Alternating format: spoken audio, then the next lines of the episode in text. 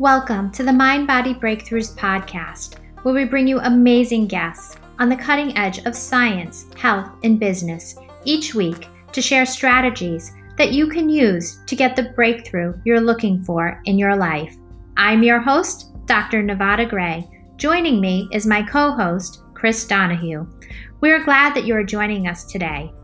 If you are enjoying our podcast, we invite you to hit the subscribe button and leave us a review. We love hearing from you.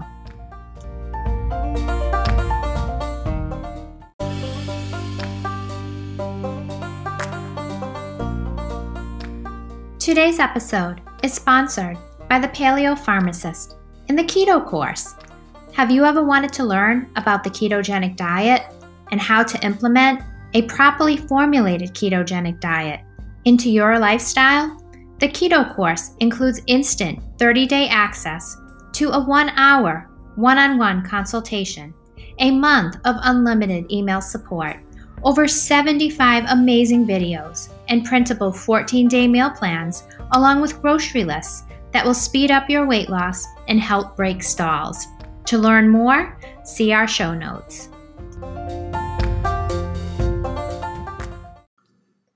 The views expressed on the Mind Body Breakthroughs podcast are the opinions of the hosts and guests and are not to be taken as medical advice, as the hosts and guests do not provide medical care. Information is provided for educational purposes only. You should consult your medical provider in relation to your own personal health and prior to making any changes in your diet and fitness.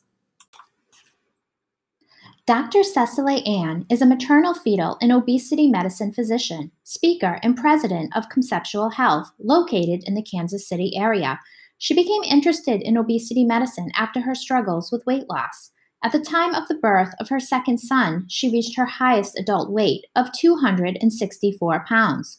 Through combining intermittent fasting and real foods, Dr. Cecily Ann has lost over 55 pounds. She now incorporates her personal experience, knowledge of intermittent fasting, and knowledge of obesity medicine to assist patients in achieving health beyond the scale.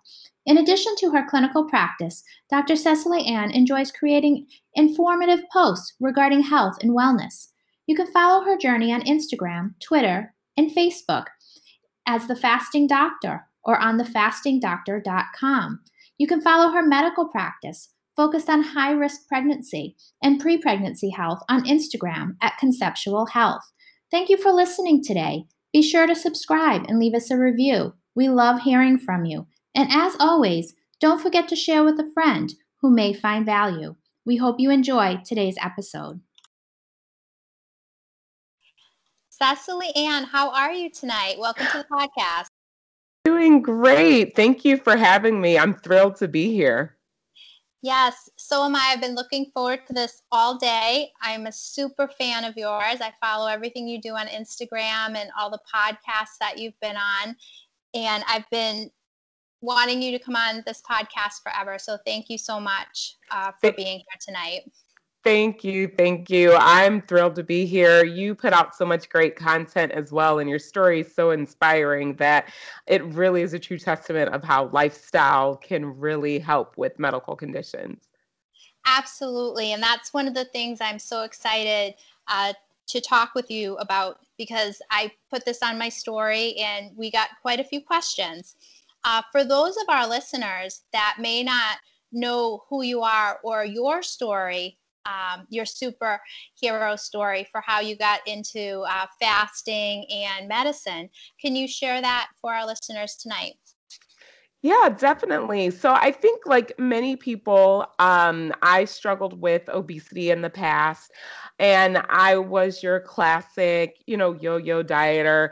You try something, you know, move more, eat less, calorie counting, you know, the whole shebang, what we usually do, right, when we're trying to lose weight. Um, and it just didn't work. And after I had um, our second son, I was at my highest adult weight, um, 264 pounds. And I was just like, I need to do something. You know, I didn't feel well. I had metabolic syndrome. I just was tired all of the time. And I um, tried again, you know, move more, eat less, and I did lose weight. Um, but then I slowly started to put it right back on. And so that's when I really started to delve into intermittent fasting. Um, and then also changing my diet to try to incorporate more whole foods um, and really try to decrease my processed sugar um, and you know really just tried to reach for things that were from nature and I was able um, to lose a significant amount of weight. Honestly, it was the easiest time I've ever had losing weight, and really the only time in my life that I've been able to maintain weight loss. And so, once I found like what it did for me, I became more passionate about telling really anyone who would listen about it, whether it were friends, um, colleagues, patients, like anyone who was interested in giving lifestyle a try. I wanted to share what worked for me. Yes, and lifestyle is such a huge factor in mitigating risk for metabolic illness.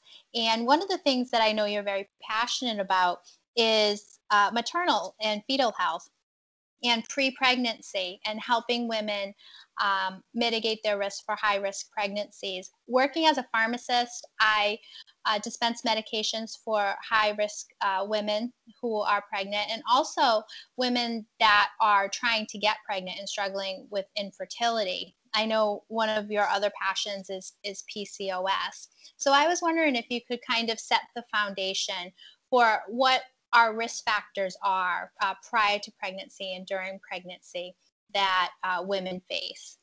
Yes, certainly. So I think, you know, everyone wants to be pregnant, right? Like yesterday, if you're in the process of trying to conceive, right? If you've decided it's the time, you know, that it's right for you to start a family, then everyone's like, okay, well, now I'll get pregnant. But we fail to realize that our baseline health prior to pregnancy really does affect and place us either at increased or decreased risk for pregnancy complications. Um, metabolic health and insulin resistance plays into all sorts of pregnancy related conditions as well. Some complications um, that insulin resistance can increase the risk for are gestational diabetes, or if you're currently a diabetic and attempting to become pregnant, um, your pregnancy will be more high risk compared to those who are non diabetic. Um, preeclampsia is another condition in which we see um, we don't necessarily fully understand the disease, but conditions um, that are associated with insulin resistance also place people at higher risk of preeclampsia. And for those who may not know what preeclampsia is, that is um, high blood pressure when you're pregnant. Um, so there are a myriad of factors if we're back on uh, discussing gestational diabetes or hyperglycemia during pregnancy. Not only can this increase the risk for the mom, but it increases risk for baby as well. And there um, is a study of epigenomics and fetal programming where offspring born to diabetic mothers actually themselves have increased risk of cardiovascular disease, obesity, and all sorts of stuff just from the fact that their mom had poor glycemic control while they were pregnant with them. So, I mean, they're just far reaching impacts. And um, I think we sometimes negate to discuss that or negate to um, tell people how important it is to try to improve your health prior to conceiving. Yes, and we have a layperson audience um, here with us tonight. So I, I'm just curious if you can define what is metabolic health and what is insulin resistance. So as we progress in the conversation, um, our listenership has a foundation for what these terms are. Yes, because it's certainly. new for a lot of people. Yes, certainly. So when you talk about metabolic health, honestly, insulin resistance goes hand in hand. And so insulin is a hormone in our body um, which we need insulin we need insulin to live. So when everything is working in perfect harmony insulin actually serves as an appetite suppressant. Many people don't realize that. Um, but the problem becomes when we either live a lifestyle, so whether that's food, whether that's stress, um, sleep deprivation, poor gut health, all of these different things, lack of physical activity, all of these different things can um, lead to developing chronically high levels of insulin. And that's what we term insulin resistance. Probably it's more accurately referred to as insulin excess or having too much insulin. And so insulin also acts as a storage hormone. So when it's at levels that are chronically high, it can cause us to store fat. It can store cause us to store fat um, in our central region, which is also known as um, abdominal obesity.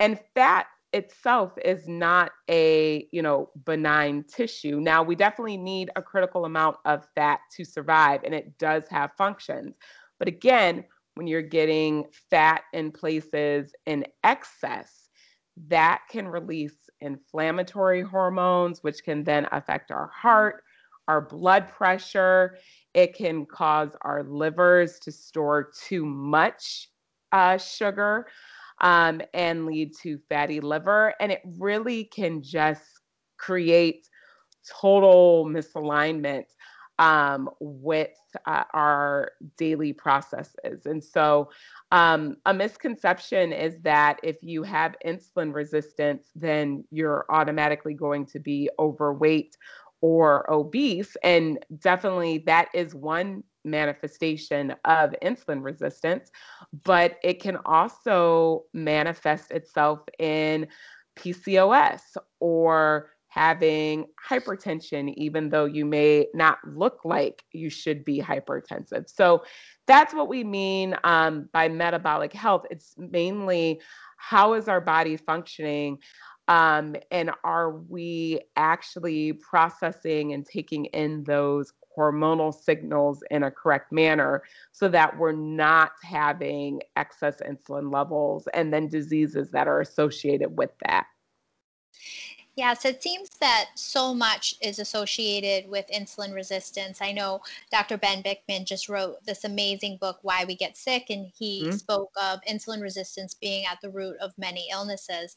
Um, one specifically, uh, PCOS. A lot of women uh, struggle with PCOS, uh, and that can lead to infertility. And I was just wondering if you could speak to your experience um, what you've seen as far as the evidence and what you've seen in practice regarding PCOS being managed with lifestyle and improving fertility. Yes, yeah, so lifestyle factors definitely can help with PCOS. Um, for anyone who may um, struggle with PCOS or struggle with infertility, one, I always recommend you reach out to your care provider um, and actually make sure that your diagnosis is correct. So, I have also seen many women labeled as having PCOS. Um, and either because they may look a certain way or whatever. And when you actually get down and they have an appropriate workup, uh, they find that there was a totally separate cause for their um, infertility. So I think one, that's the first thing is actually make sure your diagnosis is confirmed. Now, when we talk about insulin resistance being a part of um, PCOS, there are a lot of things in our um, either lifestyle, so whether that's diet, um, our activity, our sleep, our stress, that can promote chronically high insulin levels. And so that's why I like intermittent fasting because it's helping to address some of um, the root causes if insulin resistance is one of those by going longer in between meals you're not spiking insulin and then over time your body slowly requires reduced amount of insulin to carry out the same metabolic or life uh, life processes that your body is doing. And so that's why I like to combine that um, intermittent fasting and also addressing um, nutrition as a cornerstone for helping people with PCOS.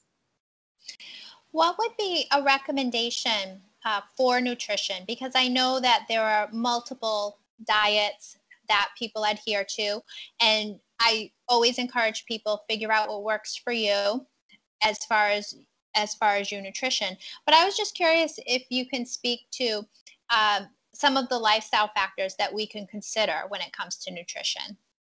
So I typically I'm uh, usually more of a low carb approach. Um, I find that works really well. But I will say, even if you're not low carb, if you look at your diet and try to remove or at least decrease the sources of processed sugar, that is a huge start for all people, whether or not you're plant based, um, vegan, low carb, paleo, however you want to describe yourself focusing on real foods um, is really a cornerstone. And the reason I say that um, is because when you you could you could be plant based, um, but you still could be eating a lot of processed foods. And so those processed foods, especially if they have, you know, um, fructose or um, high fructose corn syrup or you know all the different things that we describe or disguise sugar as in those ingredients um, also if you have a lot of the you know seed oils so like your safflower oils or canola oils or things like that all of those things are very inflammatory and or cause an exaggerated insulin response. And so just by reducing or removing the frequent uh, reducing the frequency that those foods are consumed can help you use your endogenous insulin stores um, more efficiently. And besides nutrition, what are some other lifestyle factors that you would recommend for women in terms of sleep, mindset, exercise to uh, mitigate their risks prior to pregnancy or during pregnancy? Yes. So, in addition to nutrition, I really do believe that physical activity is important. Um, and a lot of people underestimate just how sedentary they are. And so, if you're new to incorporating physical activity, um, even if it's starting out with walking 30 minutes a day, four or five times a week, that's an excellent place to start. And then once you get that down, incorporating some form of resistance training. I think people assume that in order to do resistance training, you have to go to the gym. And that's not so. Using your body weight um, is a great place to start, especially if you're not um, doing it commonly. So, um, what uh, a way to start could look like for someone who um, is not used to working out or not uh, used to incorporating resistance training. So, for instance, you know, four times a week, start off with 30 minutes a day of walking and then increase that over time. And then on your off days when you're not walking, you could begin with um, three sets of 10 squats each and incorporate um, three sets of 10 each again of push ups. And you could start there and slowly build up your amount in each set. So you start with 10 for a couple weeks per set. Then the next week you're getting up to 12, you know, and then after that, build up to 15. And once you feel like you could do those comfortably, then maybe you graduate from using the wall to doing modified push-ups on your knees, right? Um, and then with your squats, maybe you graduate from um, squats to then doing lunges or keeping up your squats and then adding some form of core exercises with sit ups. And so you can progress over time and actually get yourself a really quick and efficient workout because remember, it's consistency. So if you kill yourself in the gym one week and then one day in a week and then you are so miserable afterwards that you don't work out again for two weeks like you're not really better off than taking it a more uh, slow or gradual approach, but being able to do it consistently. Those are great tips. And I love the body weight because right now, with gyms closed or minimal equipment, we truly are our own gym. and the possibilities are absolutely uh, with that. I wanted to talk about another tool that we have in our toolbox, and that is fasting. And a lot of people have questions on this, especially uh, with the New, England Journal of Medicine article on intermittent fasting um, at the beginning of the year. It's become in vogue, and so many people have questions regarding this. And I was just wondering if you could set the foundation for our listeners. What is the difference between fasting and starvation? I think that's an important uh, point to distinguish because when a lot of people hear fasting, they think starvation. So I was just curious your thoughts on that. Correct. So I think we need to one just set the tone where fasting is a voluntary absence of food. Um, you choose the time, you know, you pick how long you want to go, but the key is it is voluntary, meaning that you could stop at any time that you choose versus starvation is either the complete absence of food out of your control or for whatever reason you have the inability to stop fasting right? Or stop withholding food even if food is available to you right? And so fasting is out of is in our control starvation is not in our control. And it really goes um, around mindset. And I think that really is the key way to differentiate the two. So, when we're fasting, and I know that you're very passionate about using this as a tool uh, to combat obesity, when we're fasting, what exactly is happening in our body, especially the first few days, because I know uh, when people do an extended fast, myself included, that day two and three is the absolute worst. But then after that, a euphoria kind of happens and all this magic happens um, over the next few days after that. And I was wondering if you could just walk us through from the first day maybe to like a seventh day um, for people that do extended fasting. What exactly is happening? And then what is the difference between that and intermittent fasting? Yes. So when we are fasting, whether it's an extended fast or intermittent fasting, um, what is happening, or at least some of it, is that we are reducing our insulin levels. And so you're actually flipping that metabolic switch from where you're converting um, using glucose as your primary fuel to using ketones as your primary fuel. Um, and so that's why low carb, especially um, ketogenic diets or states that promote ketosis, um, are thought to be um, kind of a fast mimicking uh, lifestyle or fast mimicking diet. So if you're doing an extended fast, you still, depending on what your um, diet was like beforehand, you are gradually reducing those glycogen stores. You're changing over from um, a reliance on glucose, even if you're not completely reliant on glucose, if you're doing an extended fast, your glucose levels are going to drop even below what your um, baseline was. And so that's why sometimes those first few days can be a little uncomfortable um, or people kind of struggle a little bit in the first couple days either with hunger or feeling sluggish sometimes is because you're really converting over to um, beginning to burn fat and really use that as your primary source of fuel. And then once you um, get past day two to three, your insulin levels usually um, are at their lowest or at least approaching some of their lower levels.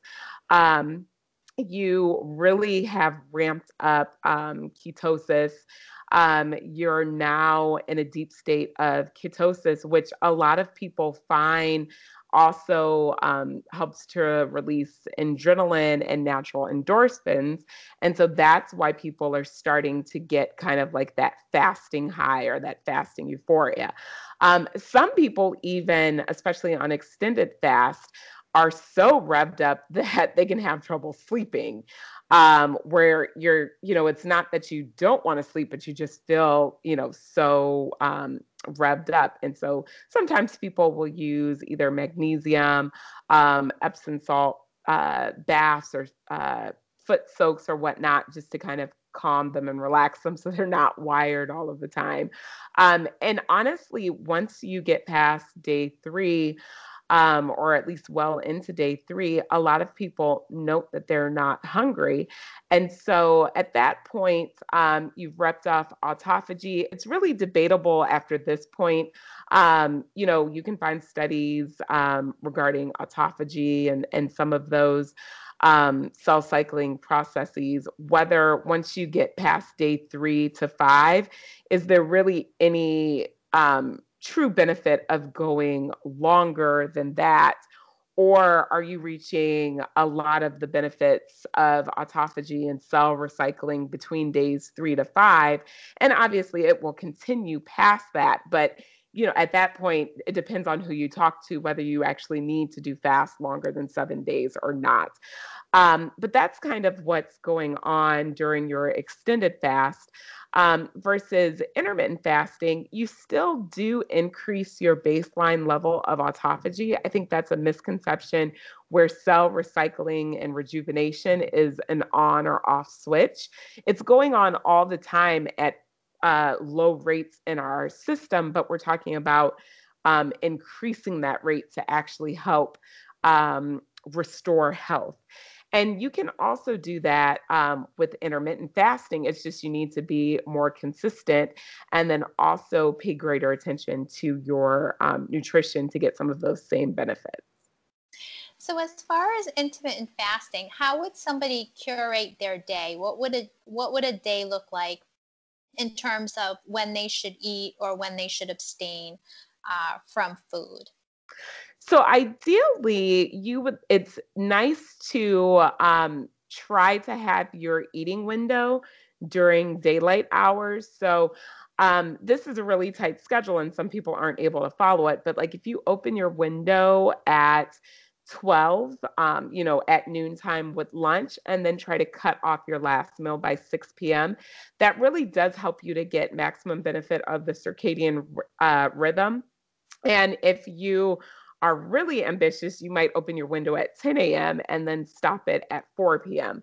Um, and that's trying to get meal consumption during um, waking hours. But the first thing I tell people is honestly, you need to look at your your day. So if you know that with your schedule, it is not realistic that you're going to eat between 10 a.m. and 4 p.m., then don't do that, right? Because whatever you can do consistently is going to be the best for you. So, um, for instance, if you um, don't get home until 6 or 7 p.m. Maybe make the goal of you're going to try to stop eating by 8 p.m. and really try to cut out that really late night eating. Um, and so your window may be 12 p.m. where you can eat. It might be 12 p.m. to 8 p.m. And and that's fine. It's again really the consistency and then paying attention during your eating window to really try to cut down on snacking that's a pitfall I see a lot of people make when they're saying, you know, I well, I'm fasting from 12 p.m. or I'm sorry, I'm eating from 12 p.m. to 8 p.m. So I don't eat after 8 p.m.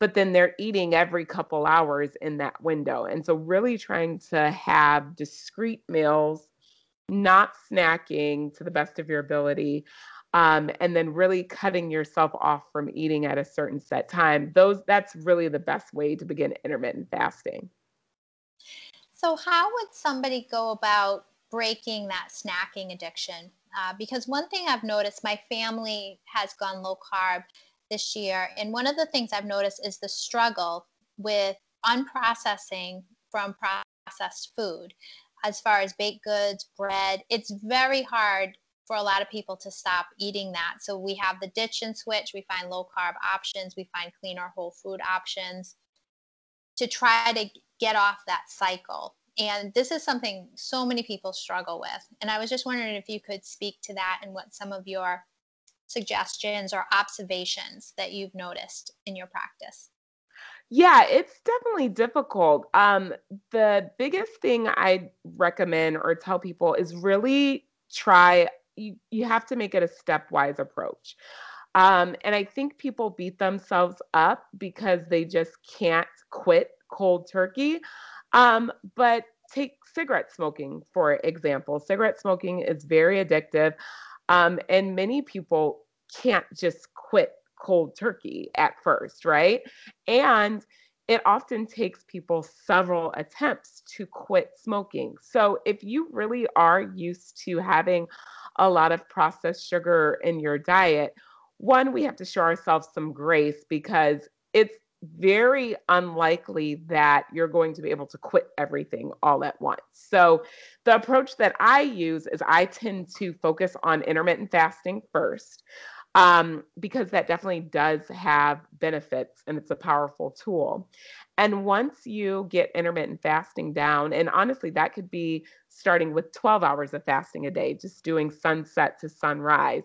But once you get intermittent fasting down and you're comfortable with that, then it's really time to really reevaluate um, the diet. And so, a thing that um, sometimes, again, you have to pick what's best for you, but I like people to start off with the drinks. So, a lot of people drink juice, um, they drink pop, uh, even if it's diet, they drink sweet tea, all of these different things. Their coffee um, may be chock full of tons of sugar.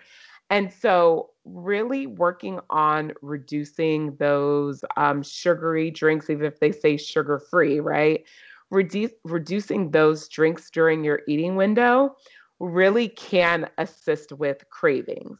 And so again, I like to break it up over, you know, a several week approach. If for the first couple weeks you're going to work on decreasing diet pop or what have you, try to reduce those, even if it's just removing one can a day. If you usually drink three or four, reducing one can for the first few days, right? And then break that down to two to where you can eventually convert to drinking mostly water or plain tea is a great place to start.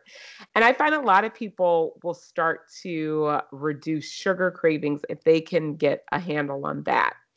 And then once you're able to reduce the beverage drinking and really strive to making water your preferred drink, um, then it's time to look at some of those sweets that we have. Um, and going from, you know, tackling bread. I find bread is a nice place to start, or at least reducing that because there are so many um, bread substitutes such as cauliflower, right, is like the imitator of everything. Like you can make anything pretty much out of cauliflower. And so trying to replace bread with some form of cauliflower, rice cauliflower, fried cauliflower, what have you. And then again, every few weeks, looking at your diet, taking inventory, and seeing what you can reduce stepwise over time um, I really think is a great approach. Yes, that stepwise approach is definitely, I think, more doable than the cold turkey approach, uh, which a lot of people they just feel like a failure because they tried it one day and it was a complete disaster. Um, but that stepwise approach, um, that's that's really great advice. One of the other questions that I wanted to ask you uh, was regarding the intermittent fasting. Now, this can be a long term lifestyle change. Is, is, am I correct in saying that? Correct. And I really think it should be a long term lifestyle change. So, um, the thing too to remember is that how you fast today may not look the same two years from now, three years from now. Um, some of it depends on if you're in weight loss mode or metabolic repair mode versus have you reached kind of where you want to be and now you're um, looking at maintenance.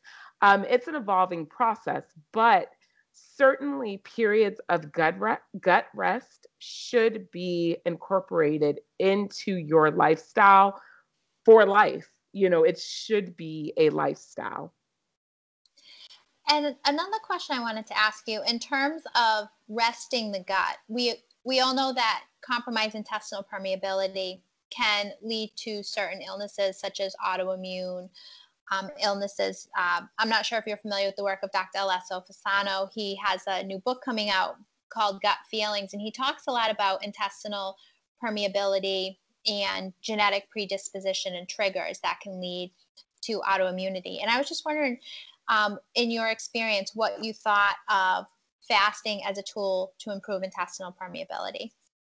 Yeah, no. So, in terms of just its effect on the microbiome, it seems to have a favorable effect. And so, in terms of when we look at gut permeability and issues like that, a lot of that comes from our gut microbiome at baseline um, carrying more um, if you will, hostile microbes that really do affect that gut lining. So, if you're able to rest your gut and give it time to uh, repair itself and decrease um, some of the permeability issues, especially like the gap junctions and whatnot, um, it should, in theory, assist with autoimmune conditions um, or at least help stop some of that onslaught.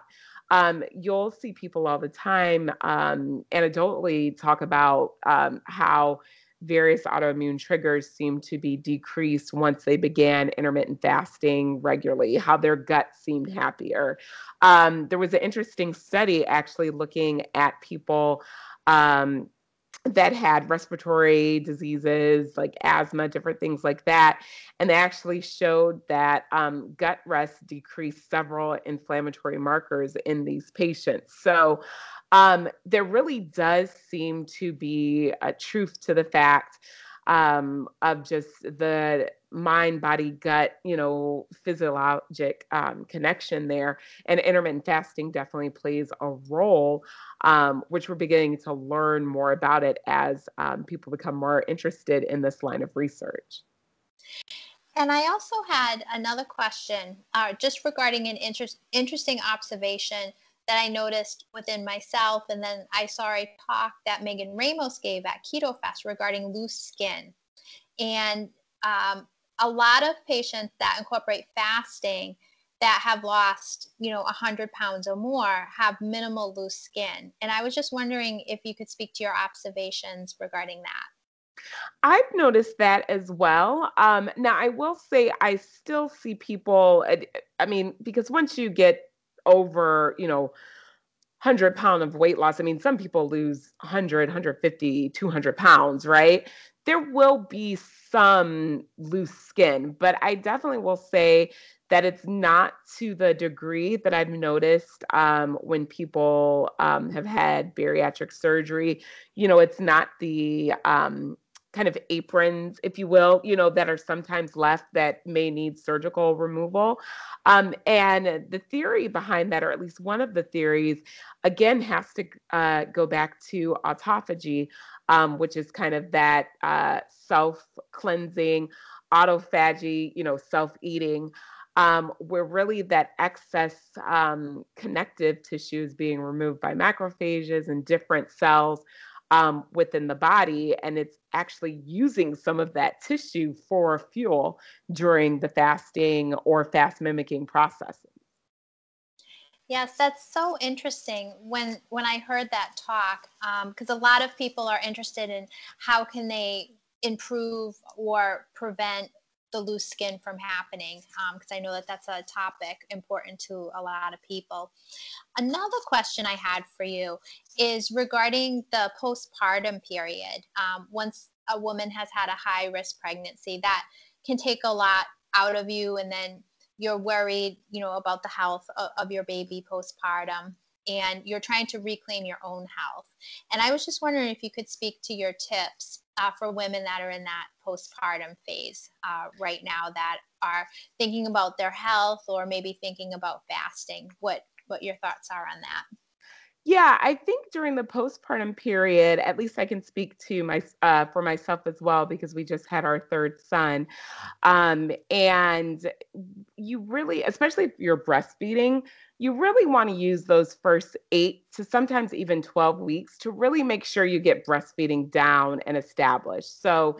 If you um, had already converted to a whole foods lifestyle, then you would continue that postpartum because right during pregnancy hopefully you were leading that same whole foods lifestyle. Um, but if not and you're introducing it again go gradually. And so i usually recommend first getting your nutrition down and really seeing how changes in your nutrition affect your milk supply prior to introducing really any sort of um, intermittent fasting where you're going to fast over 14 hours. Again, there's not necessarily a reason to eat, you know, all night long just because you're breastfeeding, right? You can still certainly get in 12 hours of gut rest. But really focus on making sure that milk supply has come in first. You're getting used to a new baby.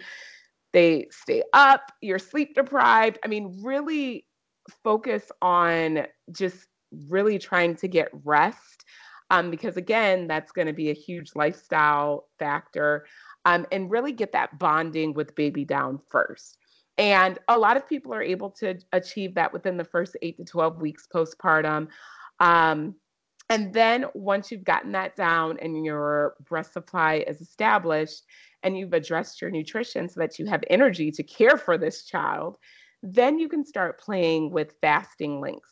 Um, I typically don't recommend people try links over 16 hours while they're nursing, um, at least when milk is the main supply for the infant, um, just because, again, you don't want your milk supply to drop.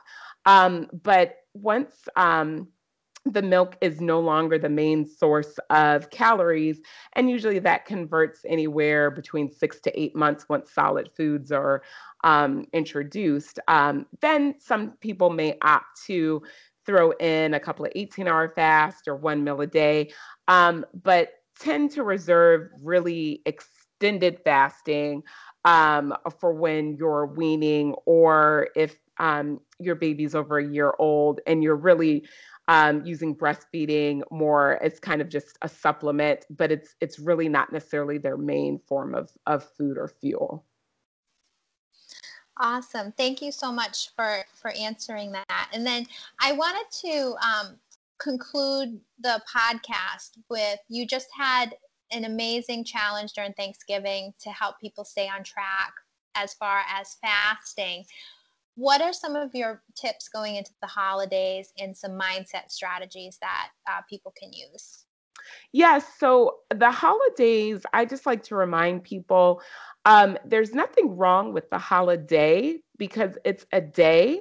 The problem is, is that we then use the holiday to become holla month or, you know, holla three months or like, you know, and use that as a reason to say, oh, well, I'll just get back on track afterwards. But the problem is, you can put on a ton of weight if you just completely abandon your whole foods lifestyle um, during that period. And then you're bringing an excess weight into the new year. And then you spend the first part of the new year trying to lose weight that you didn't have to put on in the first place. And so, um, really trying to stay diligent with your fasting schedule and really also honestly declining those treats at work and and the mindset that you just have to get into because i think the mindset is everyone's like oh it's a free for all and i'll just start later. But don't let don't let yourself get caught up in that mindset. So if you want to say you know, once a week if someone's bringing in something to the office and if you choose to indulge in that so that, you know, whatever, for whatever reason you choose that.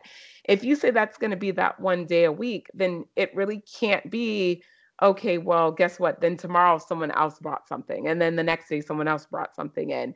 You know, and so I personally find it easier to just abstain from the office place kind of mentality around that season.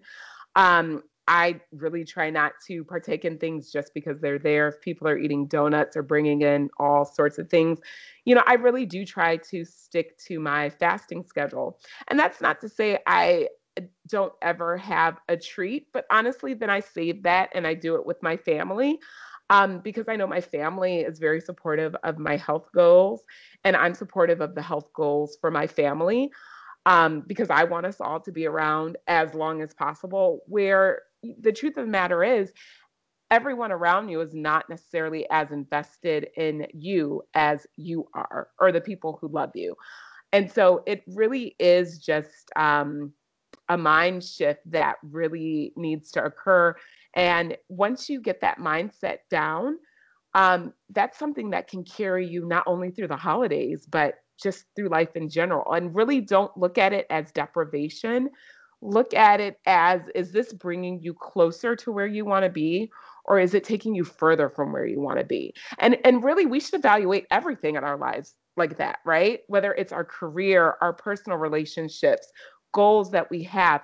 Is this moving us towards that person that we really want to be for ourselves, or is it moving us further? And things that are consistently moving us further from our goals are things we really need to reevaluate. And, and should those things be in our lives at all? Yes, that's fantastic advice. I love all of that. And I'm curious, what's in store for you for 2021? So 2021 is going to be a big year for me um, personally and professionally.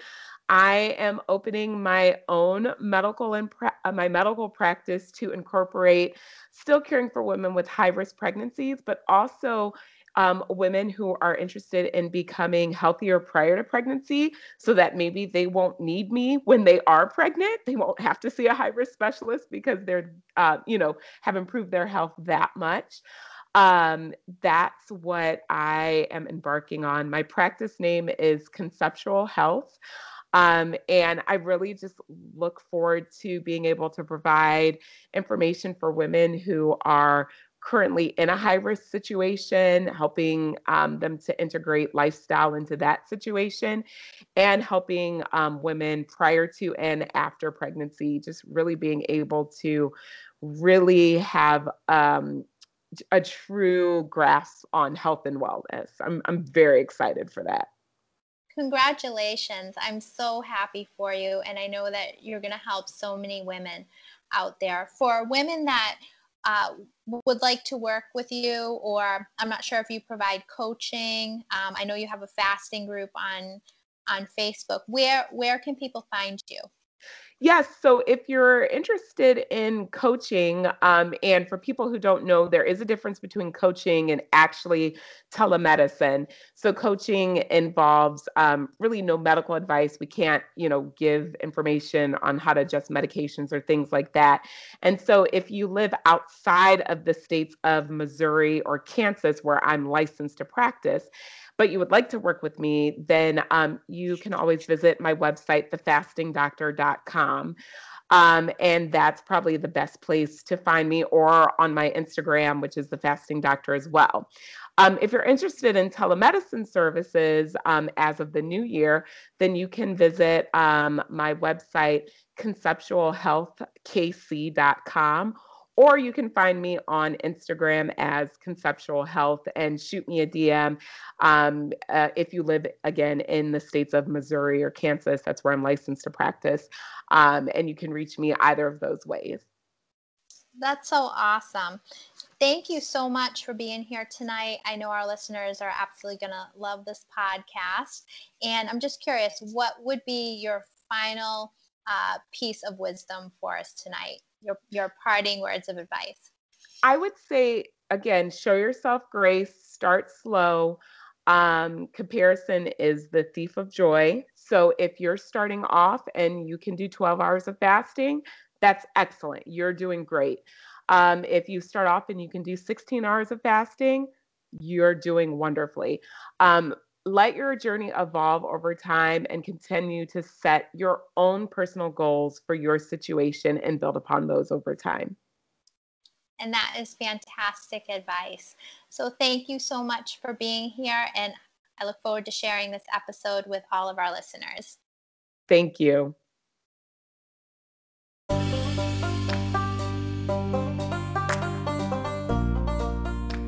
Thank you for listening to the Mind Body Breakthroughs podcast. We are now available on iHeart Podcasts and all of your favorite podcast listening platforms. As always, hit the subscribe button and leave us a review. We love hearing from you. If you're interested in being a guest on our podcast, send us an email. Link in the show notes.